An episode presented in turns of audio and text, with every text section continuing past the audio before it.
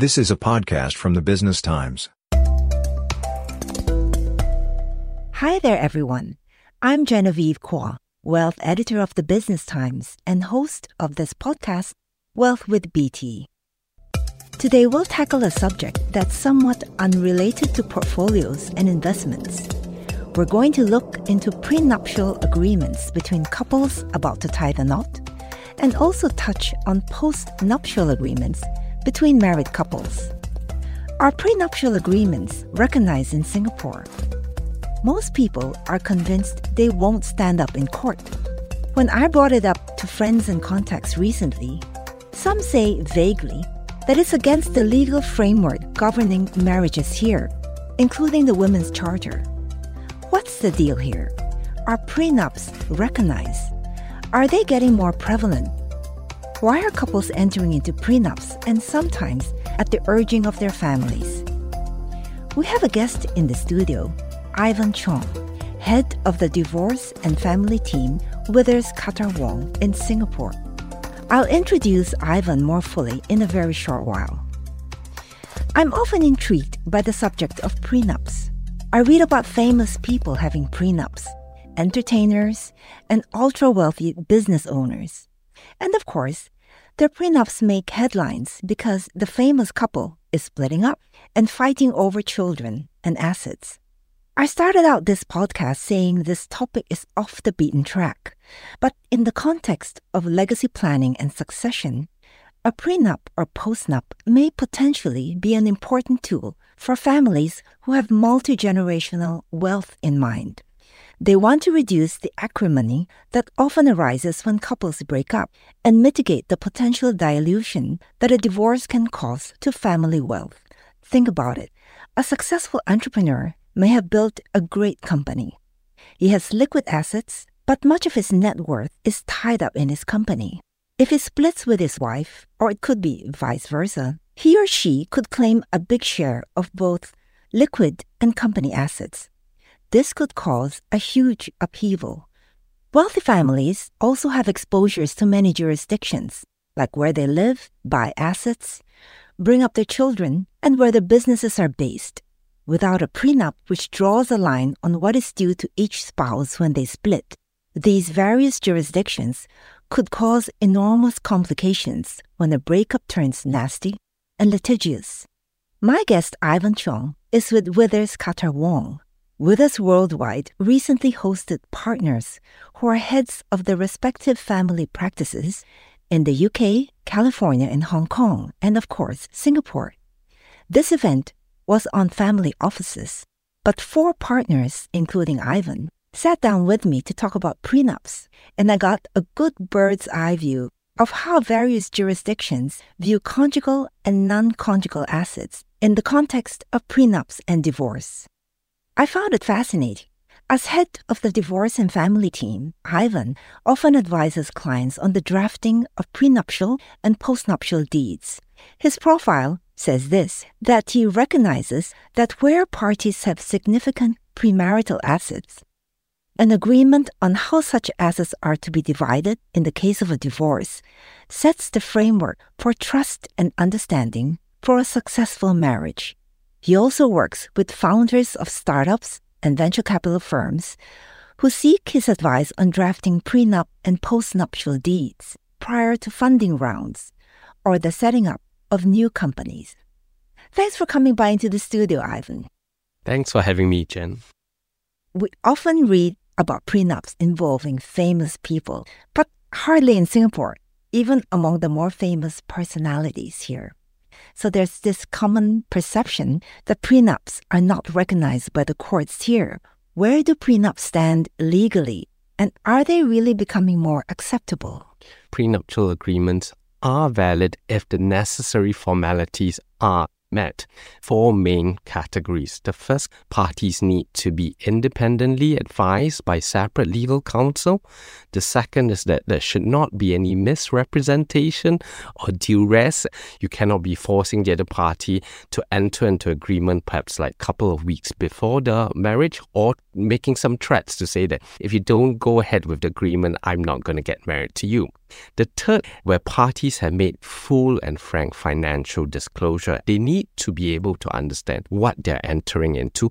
The fourth, the terms must be fair and reasonable. They cannot leave one party in desperate need or being out of pocket. So the terms must treat the parties fairly and it cannot penalize one party over the other. Prenuptial agreements, however, are not automatically enforceable. That we don't hear a lot about prenuptial agreements, even in Singapore. The reason really is that most parties would like to keep the terms of the prenuptial agreement, where they also disclose their assets which they've agreed to keep and hold separately, confidential. It's very common that prenuptial agreements often have a confidentiality clause. When then do you hear about prenuptial agreements? It is really when things go south. Of course, there's a divorce and a party disputes the terms of the prenuptial agreement but prenuptial agreements have been around for a long time. These days, it is more prevalent, being viewed as a slightly less taboo subject to bring up. It is a more acceptable topic.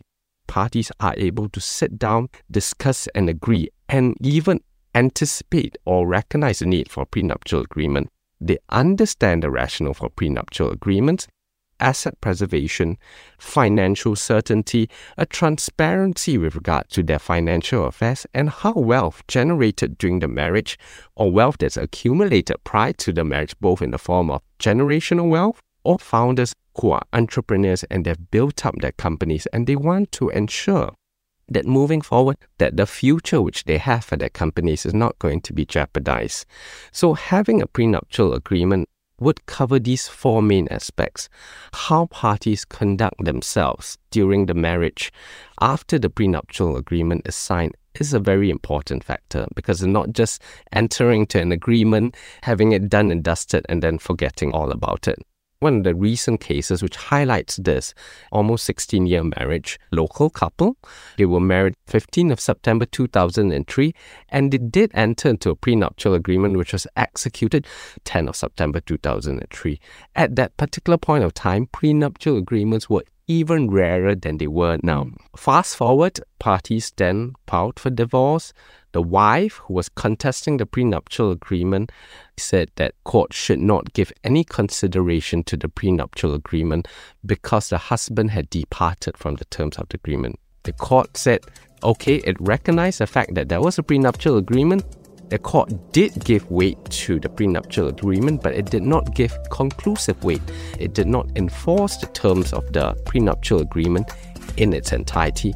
The prenuptial agreement provided for inheritances which the parties would have received, as well as certain separate property which was in existence prior to the marriage, premarital assets to continue to remain each party's separate properties marriage is an evolving thing, and there were children. The husband, in this case, made certain representations to the wife to say, okay, these are our assets, even if it was a separate property which would have been his and continue to have been his. As per the terms of the prenuptial agreement, he classified them as our net worth. He told the wife to say, Don't worry, we'll use them for the benefit of the family. He took certain monies which he had received from his inheritance, he deposited them into a joint account which was used for the family's benefit. So, for these reasons, uh, when it came to the court, the court said, Okay, it's not fair to give full weight to the prenuptial agreement because you yourself had, through your actions, your words, your conduct, represented to the spouse, in this case, the wife, that these were marital assets. And in reliance on that fact, she conducted her own financial affairs. So I think that's a very important point. No one's saying that marriage is going to be static, but where there are going to be any changes and if parties want to depart from the terms of the agreement, they should think about it first and then enter into a postnuptial agreement at that stage so that they can be certain that whatever they've now entering into would not negate or detract from the earlier protection which was given in a prenuptial agreement. So, prenups are often associated with wealth. But increasingly, and you can correct me if I'm wrong, there are less wealthy people who actually consider and enter into prenups. I would say prenups are not the exclusive domain of the very wealthy. The younger ones are also doing a lot more prenuptial agreements. There are three main categories. One, the younger couples, they have that perception that marriage is still an important institution for them, but it's no longer a death do us part kind of thing. They view marriage as being a partnership of equal efforts. They appreciate that kind of transparency and to have that conversation, what they envisage, how they'll both be contributing to the marriage. If the marriage breaks down and they're not able to reconcile, can we walk away from this without that uncertainty? The second one protection of the family wealth. You want to ensure that the transfer of generational wealth is in accordance with how the family views it to be. You can, and often we do have dynastic trusts, certain tool in terms of wealth preservation to ensure that the wealth is distributed in accordance with how the family wants it to be. But you can't plan for the marital relationship or the breakdown so that goes hand in hand. In these cases, the couples might not have significant wealth themselves, but they will stand to get a lot or they stand to gain in terms of significant inheritance, or they might be involved very heavily in terms of the running of their family's business. In this case, the idea is to ensure that the family's wealth is still protected, that there'll be no chance or very little chance of outsiders or the non family member being able to stake a claim. Those founders, the entrepreneurs, they are successful in their own right and they're very clear with regards to their vision. So, in these situations, what they want to do is to ensure that their legacy and the direction or the view which they have for their company is not going to be affected in the unfortunate event of a marital breakdown. Still to come. Some couples find money discussions very awkward. Prenups, in particular, are entered into in view of a possible divorce. Can prenups actually enhance a marriage? Join senior correspondent Leslie Yee on Property BT for insights to help you on your property investment journey every fourth Thursday of the month with your trusted partner for property information. Go to bt.sg slash podcasts to download. And now, Back to Wealth BT from the Business Times. Among families, it's common to grow roots in more than one jurisdiction, or it's very possible. How do families ensure that a prenup travels well? Well, Jen, you don't expect a family to just be in one location or to be staying in a particular jurisdiction.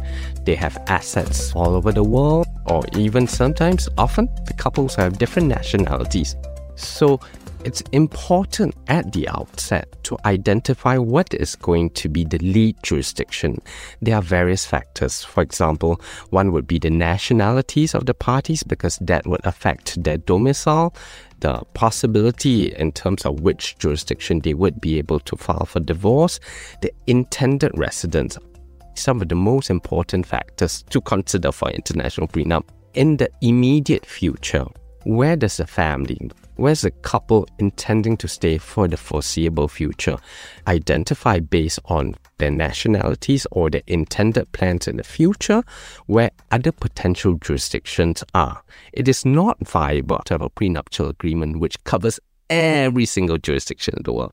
What you do in a case like that would be having identifying what the lead jurisdiction is, whether there are any formalities which are specific to a particular jurisdiction, certain jurisdictions require prenuptial agreement to be registered prior to the marriage before it's recognized. Some require parties to elect whether they're opting for a separation of property regime or community of property regime. In Singapore, we do not have this kind of marital regime.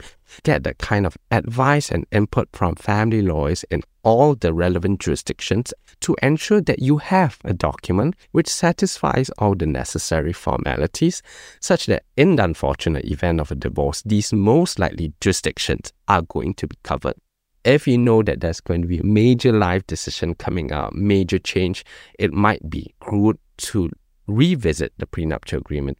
Earlier, we talked a little bit about dynastic trusts. How can prenups work with trusts? What conditions need to be present so one doesn't nullify or contradict the other? They should work hand in hand. Ideally, a trust and a prenuptial agreement can and should be set up together. Often, though, either trust might already be in existence, especially in the case of family trust, where it's a dynastic trust, or parties might have entered into a prenuptial agreement first and then decide to set up a trust so trusts protect the assets which are settled in a trust vis-a-vis a third party. Prenuptials and postnuptial agreements from the asset preservation angle set out parties' agreements on the asset such that it dovetails the agreement between husband and wife that in the event of a divorce, those assets as per the agreement, whether they're settled in the trust or not, will be protected and they will not be divided. If you have a trust, but you don't have an existing pre or post nuptial agreement, come a divorce, the court might still view the assets which are settled in the trust as being part of the pool of the marital assets to be divided, or at the very least, a financial resource on the part of the spouse who is a beneficiary of the trust. On the flip side, if you have a prenuptial agreement, you may or you may not have a trust. Trust would give an additional level of protection. It makes it very clear that the husband and wife no longer the legal owners of the assets which are settled in trust. It gives an additional level of preventing any potential commingling of the assets with marital assets.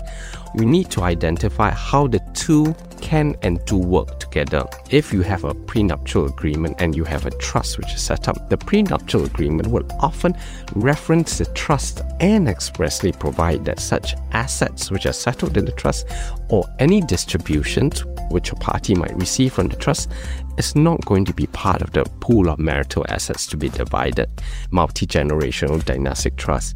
It could stipulate that if any of the intended beneficiaries intend to get married, they must first execute a prenuptial agreement if they are going to be recognized as a beneficiary. Generally speaking, the terms of the trust and the terms in the prenuptial agreement, postnuptial agreement should not be contradictory. We often work very closely with trust lawyers to ensure that the terms are consistent. Mm. Money is often a taboo subject, and to even approach the subject of a prenup may be pretty nerve wracking. How can prenups actually strengthen a marriage, if at all? It's such an awkward conversation mm. to have.